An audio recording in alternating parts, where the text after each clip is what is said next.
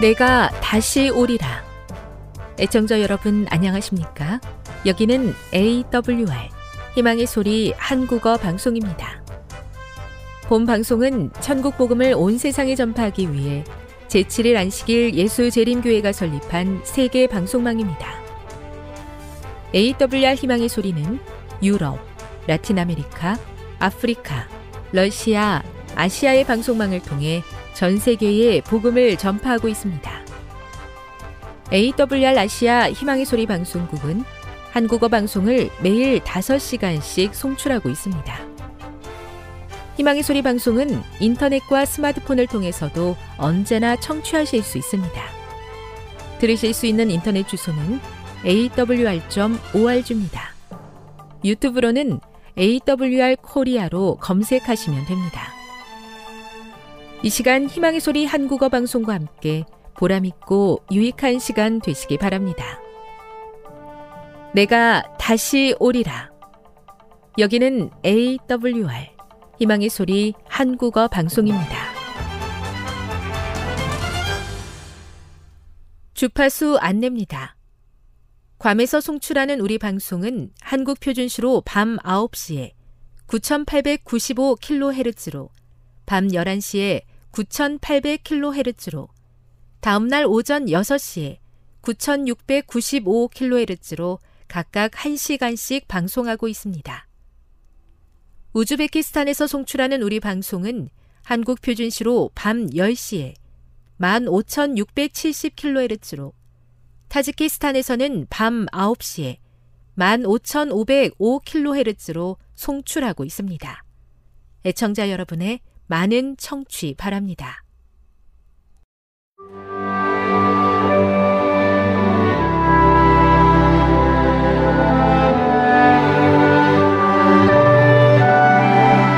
읽어주는 교과 첫째 날 10월 23일 일요일 모세의 부활 유다서 9절과 누가복음 9장 28에서 36절을 읽어보라. 이 성경절들에서 모세의 육체의 부활에 관한 어떤 증거들을 발견할 수 있는가?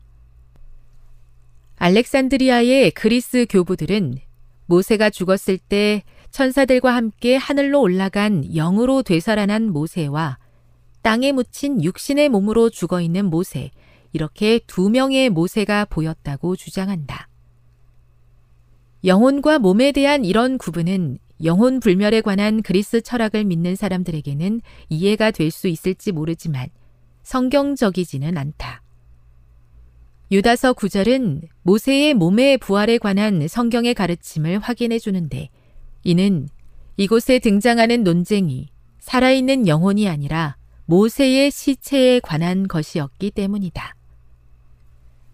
신명기 34장 5에서 7절은 모세가 120세에 죽었으며 하나님께서 그를 모압 땅에 있는 골짜기 감추인 곳에 장사 지내셨다고 이야기한다.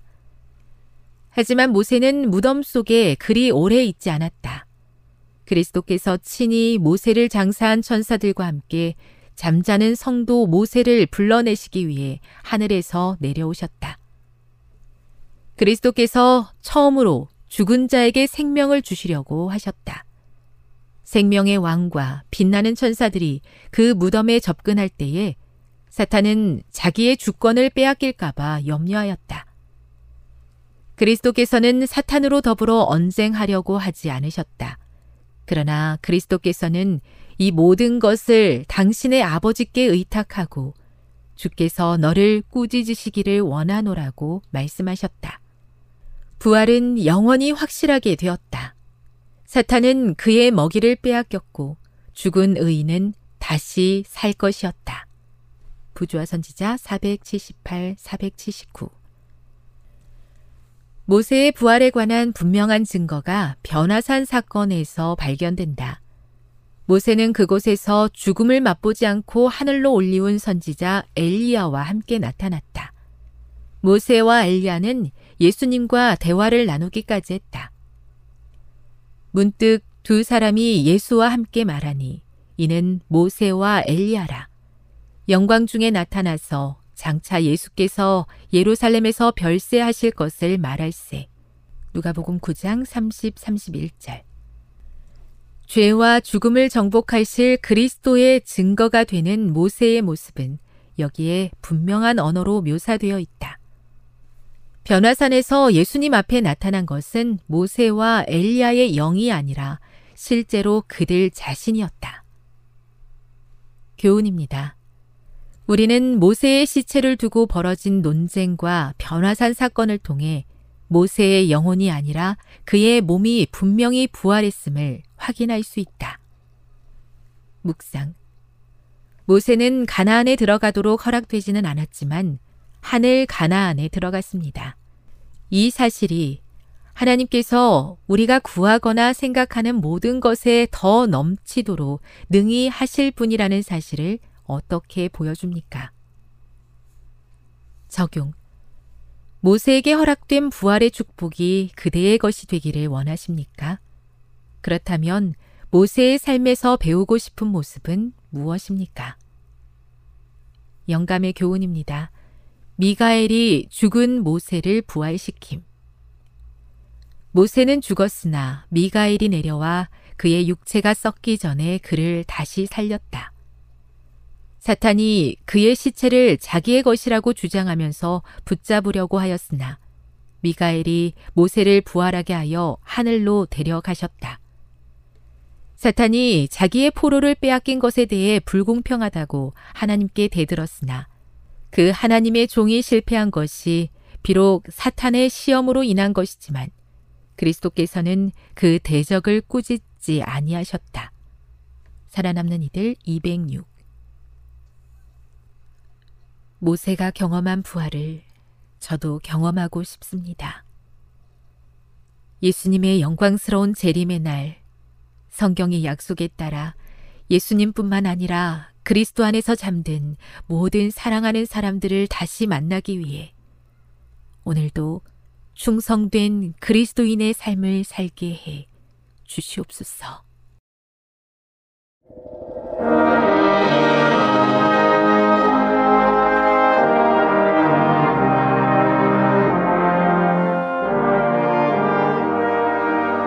희망의 소리 청취자 여러분, 주 안에서 평안하셨습니까? 방송을 통해 여러분들을 만나게 되어 기쁘게 생각합니다. 저는 박용범 목사입니다. 이 시간 하나님의 은혜가 우리 모두에게 함께 하시기를 바랍니다. 이 시간에는 하나님께서 하나님의 뜻을 이루시기 위해 사용하시는 방법들이란 제목으로 함께 은혜를 나누고자 합니다. 하나님께서 하나님의 뜻을 이루시기 위해 사용하시는 방법들이란 제목입니다. 오늘 본문은 사무엘상 11장 1절부터 15절까지 있는 말씀입니다. 사무엘상 11장 1절부터 15절까지 있는 말씀입니다. 암몬 사람 나하스가 올라와서 길란 야베스를 대하여 진침해 야베스 모든 사람이 나스에게 이르되 우리와 언약하자. 그리하면 우리가 너를 섬기리라. 암몬 사람 나스가 그들에게 이르되 내가 너희 오른 눈을 다 빼어야 너희와 언약하리라. 내가 온 이스라엘을 이같이 모욕하리라. 야베스 장로들이 이르되 우리에게 일의 유예를 주어 우리로 이스라엘 온 지경에 사자를 보내게 하라. 우리를 구원할 자가 없으면 뇌게 나아가리라 아니라. 이에 사자가 사울의 기부에 이르러 이 말을 백성에게 고함해 모든 백성이 소리를 높여 울더니 마침 사울이 밭에서 소를 몰고 오다가 가로되 백성이 무슨 일로 우느냐? 그들이 야베스 사람의 말로 고하니라. 사울이 이 말을 들을 때 하나님의 신에게 크게 감동됨에 그노가 크게 일어나서 한결이 소를 취하여 각을 뜨고 사자의 손으로 그것을 이스라엘 모든 지경에 두루 보내어 가로되 누구든지 나와서 사울과 사무엘을 좇지 아니하면 그 소들도 이와 같이 하리라 하였더니 여호와의 두려움이 백성에게 임함에 그들이 한 사람 같이 나온지라 사울이 배색에서 그들을 계수하니 이스라엘 자손이 30만이요 유다 사람이 3만이더라. 무리가 온 사자들에게 이르되 너희는 길랏 야베스 사람에게 이같이 이르기를 내일 해가 더울 때에 너희가 구원을 얻으리라 하라. 사자들이 돌아가서 야베스 사람들에게 고함해 그들이 기뻐하니라. 야베스 사람들이 이에 가로되 우리가 내일 너희에게 나아가리니 너희 소견에 좋을 대로 우리에게 다 행하라 하니라. 이튿날에 사울이 백성을 삼대에 나누고 새벽에 적진 중에 들어가서 날이 더울 때까지 안문 사람을 치매 남은 자가 다 흩어져서 둘도 함께한 자가 없었더라. 백성이 사무엘에게 이르되 사울이 어찌 우리를 다스리겠느냐 한 자가 누구니까? 그들을 끌어내소서 우리가 죽이겠나이다. 사울이 가로되 이날에는 사람을 죽이지 못하리니 여호와께서 오늘날 이스라엘 중에서 구원을 베푸셨음이니라. 사무엘이 백성에게 이르되 오라 우리가 길갈로 가서 나라를 새롭게 하자. 모든 백성이 길갈로 가서 거기서 여호와 앞에 사울로 왕을 삼고 거기서 여호와 앞에 화목제를 드리고 사울과 이스라엘 모든 사람이 거기서 크게 기뻐하니라. 우리는 두 번에 걸쳐서 하나님께서 하나님의 뜻을 이루시기 위해서 사용하시는 방법들을 살펴봤습니다. 첫 번째 사용하시는 방법은 하나님께서는 주변의 상황을 이용하시는 것을 살펴봤습니다. 그리고 지난 시간에 다룬 두 번째 방법은 하나님께서는 성령의 감동으로 행동하게 하신다는 사실을 살펴봤습니다. 사울이 원래 담대했던 사람이 아니라 늘 수줍어했던 사람이었지만 성령께서 임재하실 때 그는 전혀 다른 사람처럼 행동하게 하신 것을 우리는 살펴보았고 그래서 우리가 성령 하나님의 임재하심을 위해 기도하며 또 지금 하나님의 뜻에 순종하여 하나님께서 사용하시는 사람이 되자는 내용을 지난 시간에 살펴봤습니다. 오늘은 세 번째 방법입니다. 셋째는 하나님께서는 사람들의 마음을 움직이십니다. 하나님께서는 사람들의 마음을 움직이십니다. 7절에 있는 말씀입니다. 사무엘상 11장 7절입니다. 한결이 소를 취하여 각을 뜨고 사자의 손으로 그것을 이스라엘 모든 지경에 두루 보내어 가로되 누구든지 나와서 사울과 사무엘을 좇지 아니하면 그 소들도 이와 같이 하리라 하였더니 여호와의 두려움이 백성에게 임함에 그들이 한 사람 같이 나온지라. 사울이 자신의 밭에서 사용하던 소를 잡아서 각을 뜨고 사자들의 손으로 그것을 이스라엘 모든 지경에 두루 보내고 누구든지 나와서 사울과 사무엘을 좇지 아니하면 그 소들도 이와 같이 하리라라고 하였지만 그 행동 자체는 사람들이 두려워할 만한 것이 아니었습니다. 전쟁에 참여하지 않으면 너희 소들을 죽이고 각을 뜨겠다는 말이 사실은 위협적인 말이 될 수가 없습니다. 오히려 전쟁터에 나가서 죽는 것보다 나가지 않고 우리 집에 소가 죽는다면 기꺼이 그렇게 할 수 있는 별 위협이 되지 않는 말이었습니다. 그런데 평범하기 이를 데 없는 말이었지만 사울의 그 기별은 이스라엘 모든 사람들의 마음을 서늘케 하였습니다.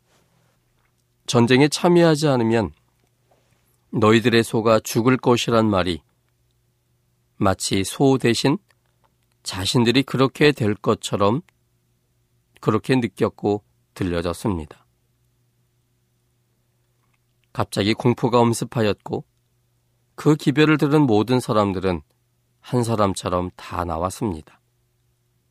사람의 마음을 움직이시는 분은 하나님이십니다. 강하게도 하시고 약하게도 하실 수 있습니다.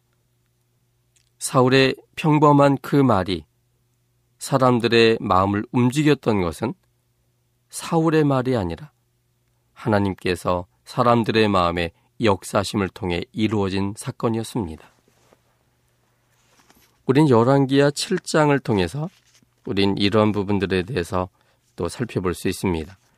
열왕기 하 7장에 있는 말씀입니다. 열왕기하 7장 3절부터 8절까지 있는 말씀입니다. 열왕기하 7장 3절로 8절입니다. 성문 어귀에 문둥이 네 사람이 있더니 서로 말하되 우리가 어찌하여 여기에 앉아서 죽기를 기다리랴. 우리가 성에 들어가자고 할지라도 성중은 줄이니 우리가 거기서 죽을 것이요. 여기 앉아 있어도 죽을지라. 그런즉 우리가 가서 아람 군대에게 항복하자.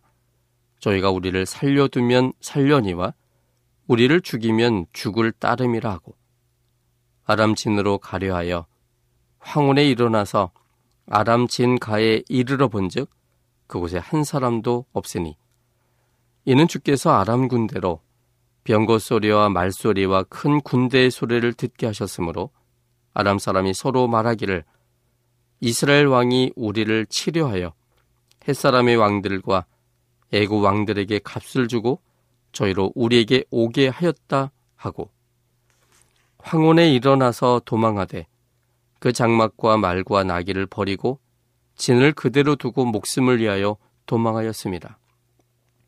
그 문둥이들이 진가에 이르자 한 장막에 들어가서 먹고 마시고 거기서 은과 금과 의복을 가지고 가서 감추고 다시 와서 다른 장막에 들어가서 거기서도 가지고 가서 감추니라. 이 본문을 잘 이해하기 위해서는 열왕기하 6장 24절부터 있는 말씀들이 필요합니다. 엘리사 시대 때 있었던 사건이었습니다. 북방 이스라엘의 수도였던 사마리아를 공격하기 위해서 아람왕 베타다시 그 온 군대를 모아서 올라와서 사마리아 성을 에워싸고 있었습니다. 큰 군대를 몰고 와서 사마리아를 공격하기 위하여 에워싼 상황 속에서 그 성 안에 있던 사마리아 사람들이 취할 수 있는 행동은 전쟁을 벌이는 것이었고 또 그것이 여의치 않으면 끝까지 견디는 것이었습니다. 사마리아 사람들은 두 번째를 선택했습니다.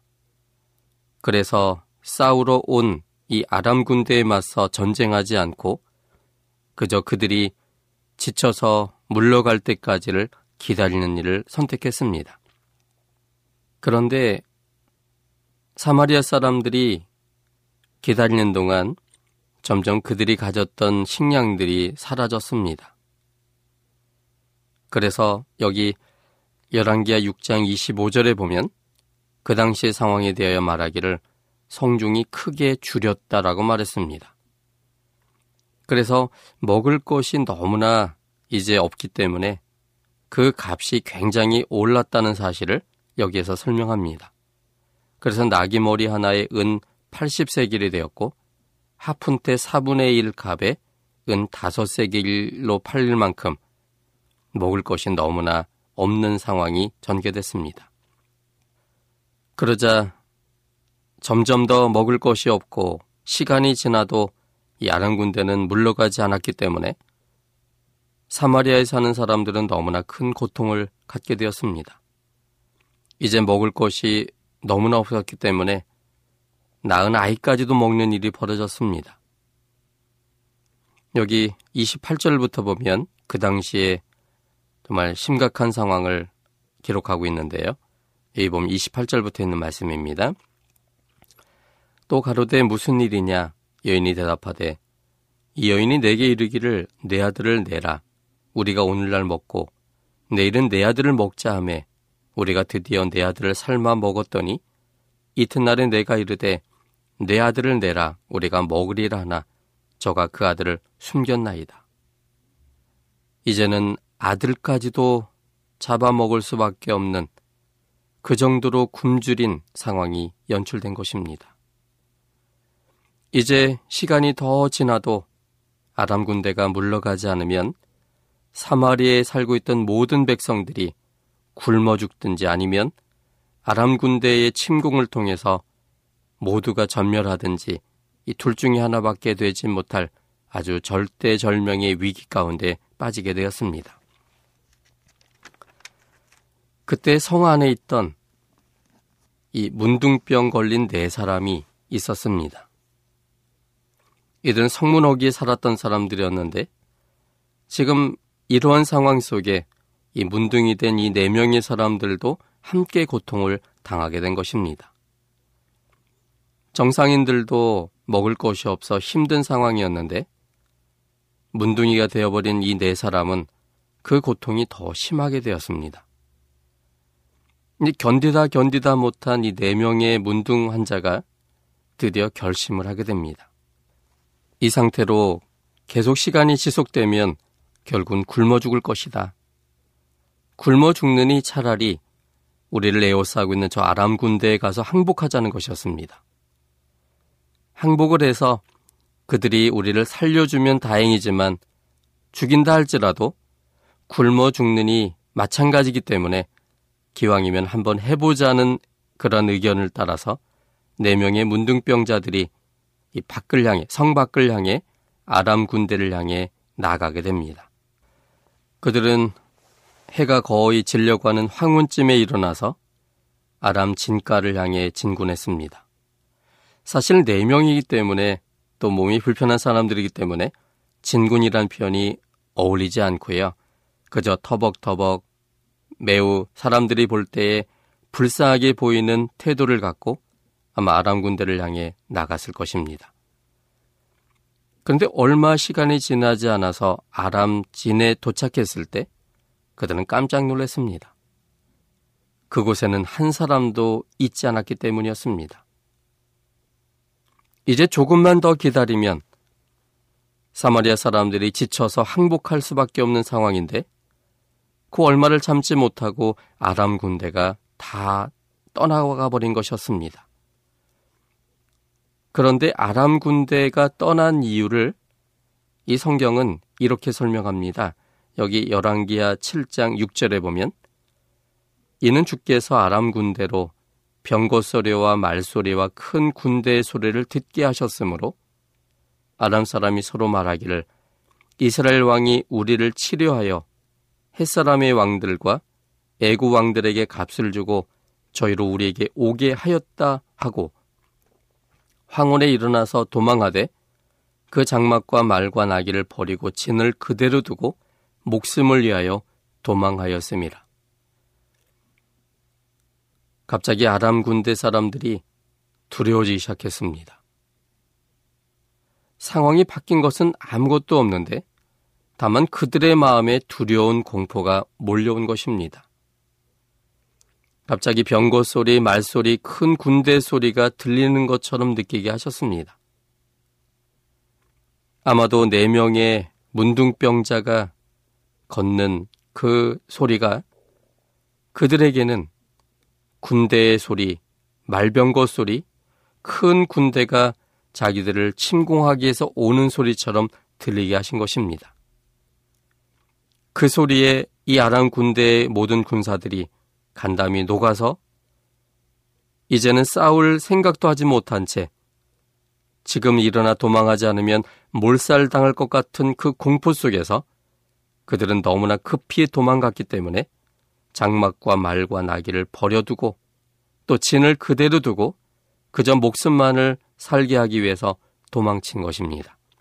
사마리아 성에 남아있는 하나님의 백성들을 구원하기 위해서 하나님께서는 아람 군사들의 마음을 움직이셨던 것이었습니다. 하나님께서는 하나님의 뜻을 이루시기 위해서 사람의 마음을 강제하지는 않으시지만 사람들의 마음에 호소하십니다.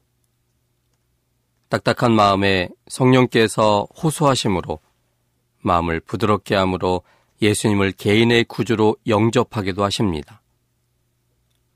또 오늘 본문처럼 아람 군대의 사람들의 마음에 공포심을 갖게 하셔서 그들이 진쳤던 모든 것을 그냥 버리고 도망갈 만큼 그러므로 사마리아 사람들의 하나님 백성들을 구원하는데 그들의 마음을 이용하시는 일을 하십니다. 이처럼 하나님께서 하나님의 일을 위해서 사람들의 마음을 역사하시고 움직이시는 그러한 역사들은 성경에 아주 많이 나옵니다. 사도행전 2장 37절에 있는 말씀을 보겠습니다. 저희가 이 말을 듣고 마음에 찔려 베드로와 다른 사자, 사도들에게 물어 가로되 형제들아 우리가 어찌할꼬 하거늘 오순절 성령 때 성령의 충만함을 받은 베드로와 11명의 사도들이 예수 그리스도를 높였습니다.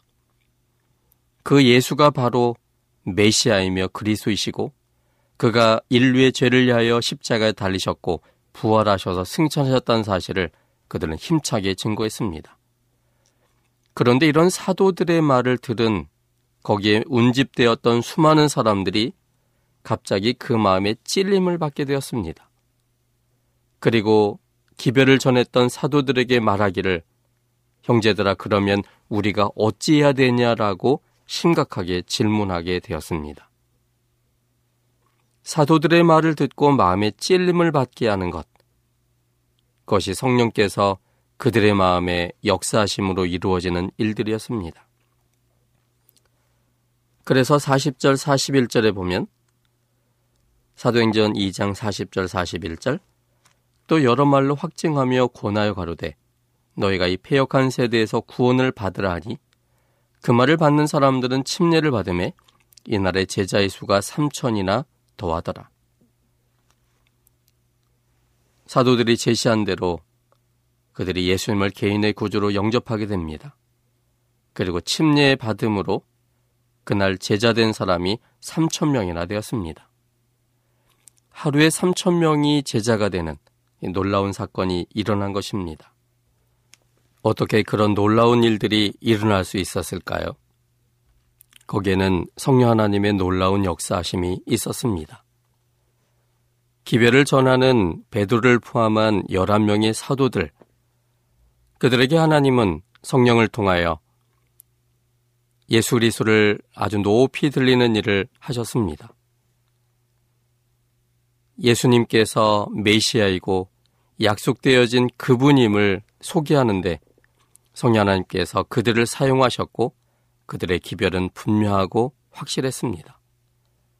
뿐만 아니라 사도들의 기별을 들어야 될 청중들에게 있어서도 성령 하나님께서 그들의 마음에 역사하셨습니다. 그들의 말을 듣고 그것이 마치 그 개인에게 하나님이 구원을 위하여 호소하시는 것처럼 들리게 하심으로 그들이 그들의 상황을 알게 되었고 그들의 형편을 알게 되었고 이제는 하나님 없이 살았던 그들의 모습을 보게 되므로 하나님께서 주시고자 하시는 사랑과 생명을 받고자 하는 마음이 생긴 것입니다. 하나님께서 그들의 마음을 강제한 것은 아니지만 그들의 마음에 호소하셨고 그들의 마음이 생명을 선택하도록 하나님께서 도와주신 것이었습니다. 이처럼 하나님은 하나님의 일을 위해서 사람들의 마음을 움직이실 수 있는 분이십니다. 강제하진 않지만 그것이 생명적으로 선택되도록 하나님께서 역사하신다는 사실입니다. 이렇게 사람들의 마음을 역사하심으로 하나님께서 하나님께서 원하시는 일들을 이루시는 그 수많은 이야기는 에스더서에 아주 잘 묘사되어 있습니다. 먼저 우리는 에스더서의 배경을 좀 이해할 필요가 있습니다. 바벨론에 이어서 세계를 주름잡게 된 페르시아 시대 때 이야기입니다. 페르시아의 왕이었던 고레스를 통하여 이제 바벨론에 포로 잡혀왔던 이스라엘 백성들이 자신의 본국으로 돌아가도록 하는 귀한 영이 내려졌습니다. 그런데 이미 70년의 세월 동안 이 바벨론에 살면서 그리고 이어진 페르시아의 삶을 살면서 이제 모든 것이 정착됐고 이제 포로 잡혀온 그곳이 마치 고향처럼 익숙해진 그들에게 있어서 귀한 나라고 하는 그 영은 그들에게 달가운 것이 아니었습니다. 그래서 귀한 영에 따라 예루살렘 그 이스라엘로 돌아간 백성들은 아주 소수에 불과했습니다. 그렇게 된 상황이 될 때 하나님 입장에서는 그것이 큰 문제가 될 수 있었습니다. 왜냐하면 이제 인류를 구원할 여자의 후손 메시아가 태어나셔야만 되는데 그것은 유다의 지파를 통하여 베들레헴에서 태어나셔야 하는데 그들 예수님의 계보가 될 이 사람들이 여전히 페르시아에 몸담고 있기 때문에 주님의 놀라우신 구원의 역사가 잘 이루어지지 못할 만큼의 위기가 처해지게 됩니다.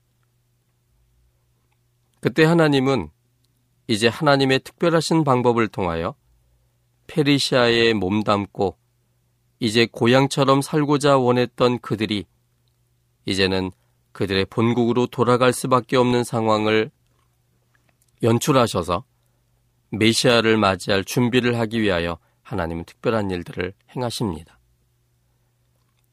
그런 와중에 이 에서서의 내용들이 거기에 담겨져 있습니다.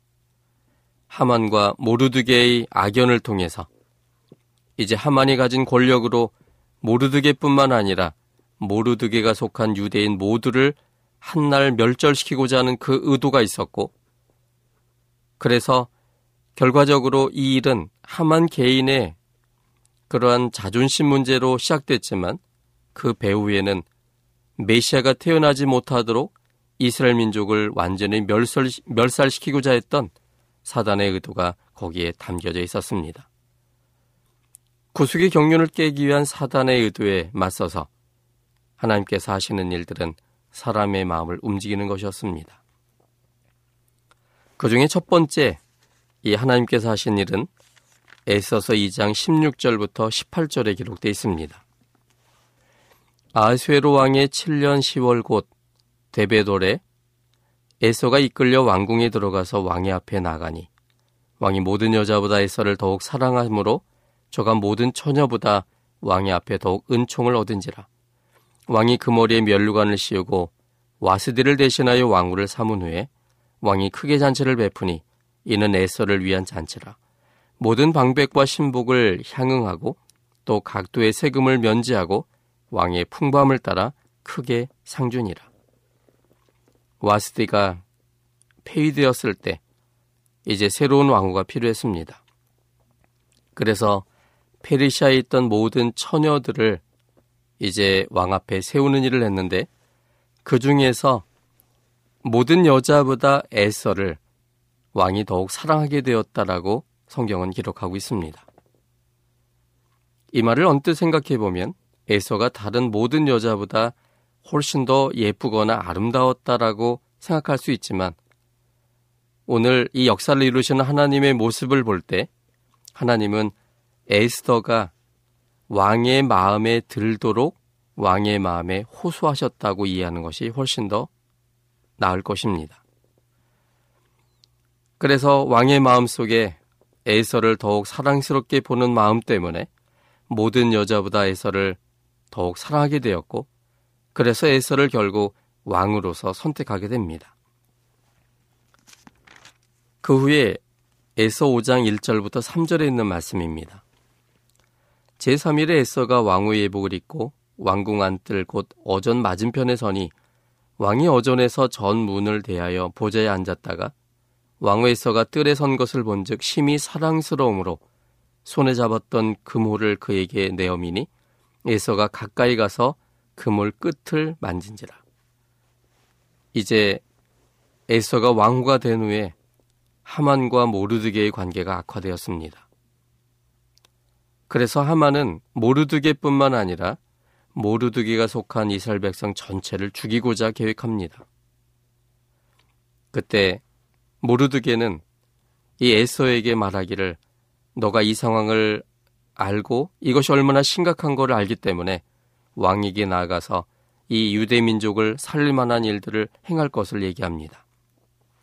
그런데 페르시아의 법 속에서는 왕이 부르지 않았는데 왕후가 먼저 나가면 그는 죽을 수도 있는 그런 법이 있었습니다. 나가야 되지만 나가면 죽을 수 있는 이 진퇴양난의 길에 에서가 취했던 것은 하나님께 기도하며 죽으면 죽으리라는 심정으로 왕 앞에 서는 것이었습니다. 그때 어스러워한 밤에 달빛이 은은한 그 밤에 저 멀리 에서가 나올 때 왕의 마음이 에서의 마, 에서를 보는 왕의 마음이 에서가 심히 사랑스럽게 만드셨습니다.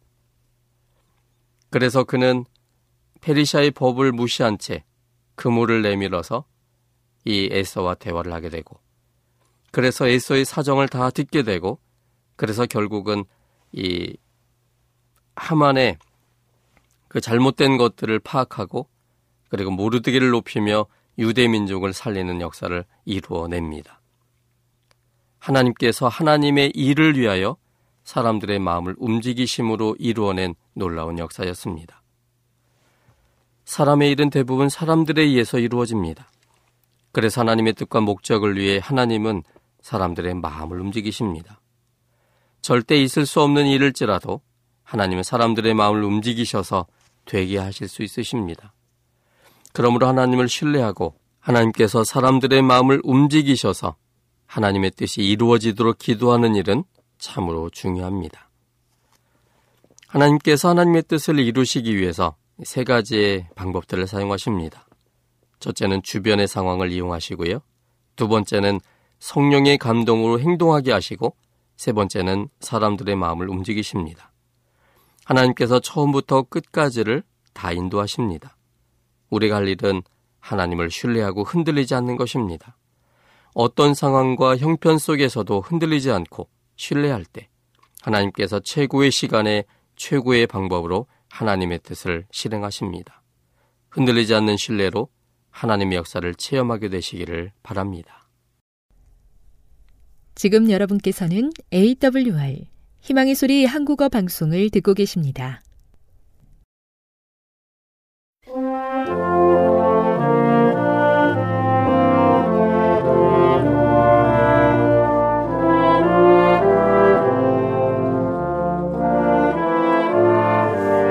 애청 여러분 한 주 동안 안녕하셨습니까?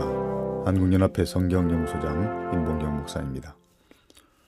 오늘도 여전히 여러분에게 하나님의 놀라우신 사랑과 예수 그리스도의 은총과 진리의 성령의 감동하심이 함께 하시기를 기원합니다. 에, 지난 시간에 중단했던 야고보서의 행함의 신학에 대해 좀 더 포괄적으로 표현해 보겠습니다. 성경은 어느 특정한 책만의 사상을 가지고는 온전한 이해에 도달할 수 없습니다. 그러므로 야고보스도 더 넓은 성경의 문맥에서 이해해야 제대로 볼 수 있습니다.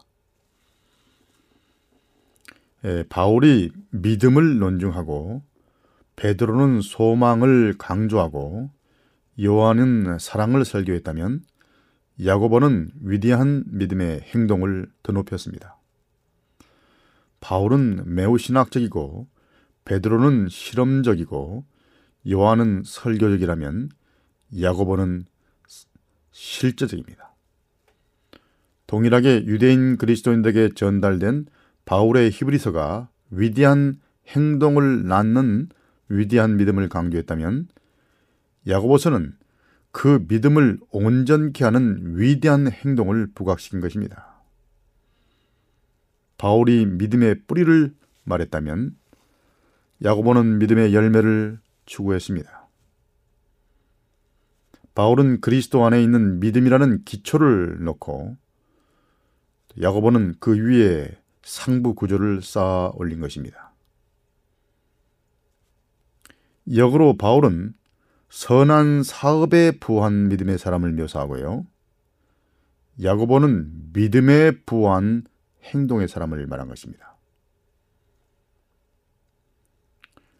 바울은 아브라함이 믿음으로 의롭게 되었다고 말하고 야고보는 행함으로 의롭게 되었다고 천명하고 있습니다. 다시 말하면 아브라함은 할례 전에 하나님의 약속을 믿음으로써 의롭게 되었고 20년 후에 이삭을 번제로 드린 행동을 통하여 그 믿음이 참인 것이 확증된 것입니다. 엘렌 화이시 말한 대로 진정한 그리스도란 그저 외부에 걸치는 어떤 옷이 아니다.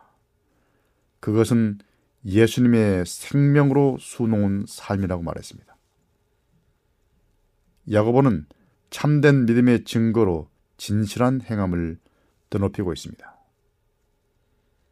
이런 관점에서 야고보서 1장은 믿음의 인내를, 2장은 믿음의 선행을, 3장은 믿음의 말을, 4장 1절로 5장 6절은 믿음의 경건을 역설하고 있습니다.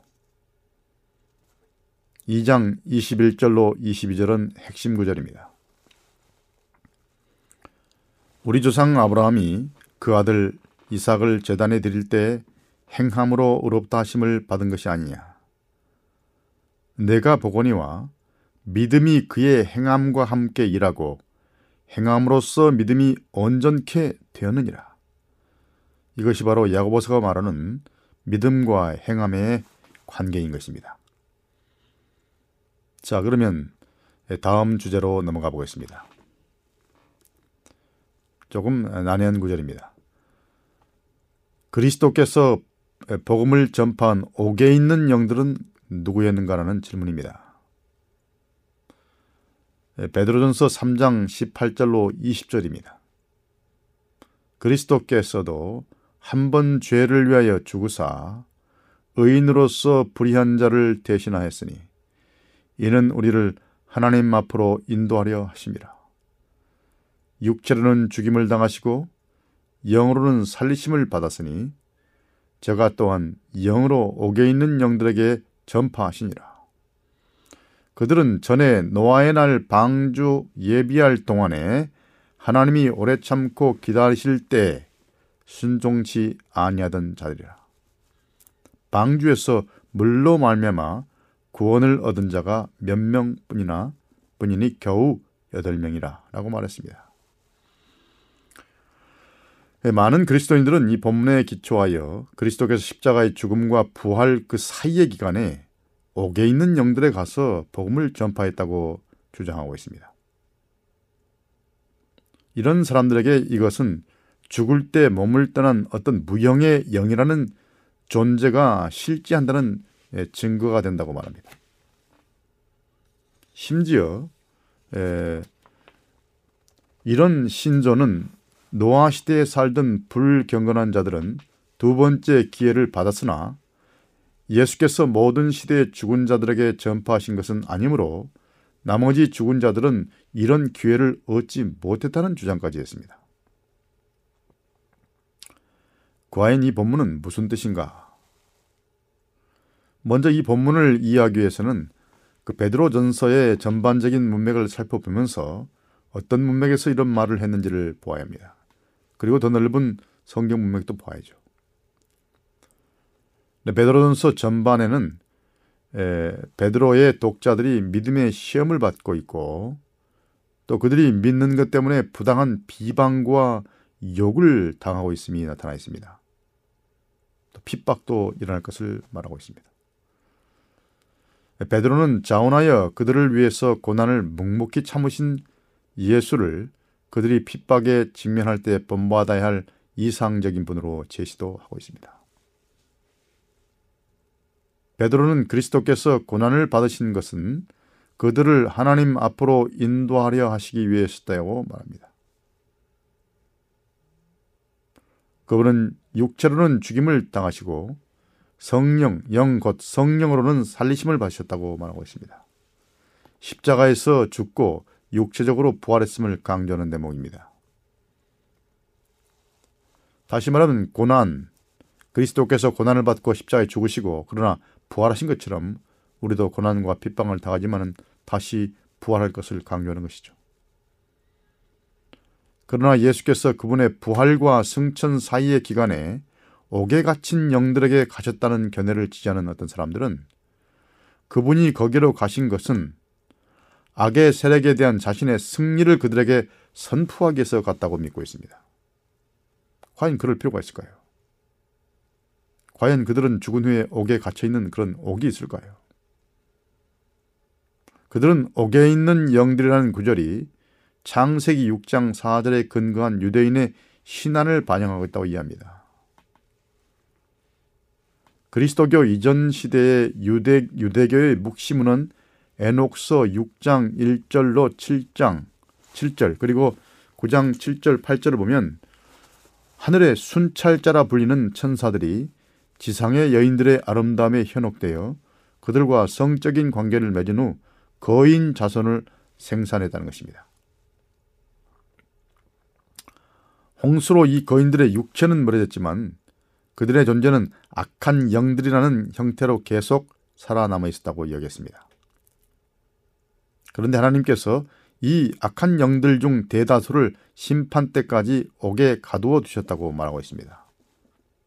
과연 이 신화는 성경적일까요? 그리고 베드로가 이런 신화를 언급하고 있다고 생각한다면 곧 살펴볼 다양한 문제들이 제기될 수 있습니다. 베드로가 과연 이런 신화를 믿고 그 신화를 지지하고 그런 신화를 자기 신학에 반영했다면 상당한 성경적 문제가 제기됩니다.